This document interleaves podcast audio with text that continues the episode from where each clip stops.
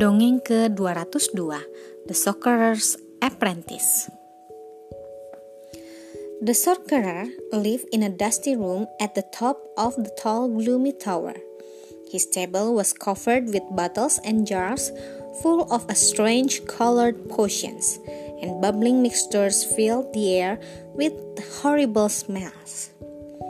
The walls of the tower were lined with huge old books these were the sorcerer's spell books, and he would let no one else look inside them.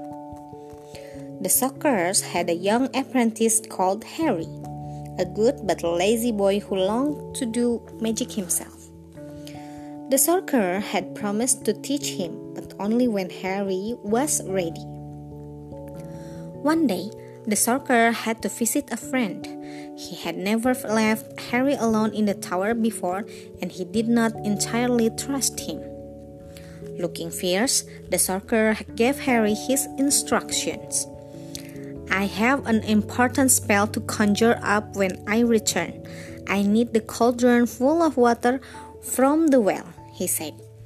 When you have filled the cauldron, you can sweep the floor and light the fire. Harry was not pleased. It would take many trips to the well to fill the cauldron, and he would have many steps to climb each time. The sorcerer climbed into his small green dragon and said, Touch nothing! before flying off in a cloud of smoke and flame from the dragon. Harry watched until the sorcerer was safely out of sight.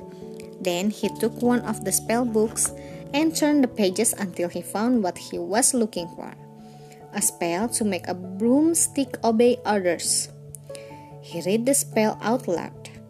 The broomstick quivered and then stood up.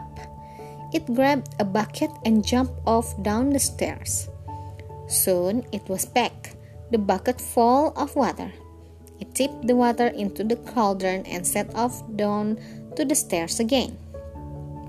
Harry was delighted. On and on the broomstick went, and the cauldron soon was full. Stop! Stop! shouted Harry, but the broomstick just carried on and on. Soon the floor was awash, and bottles and jars were floating around the room. Nothing Harry could say would stop the broomstick. In desperation, he grabbed the axe that lay by the fireside and chopped the broomstick into bits.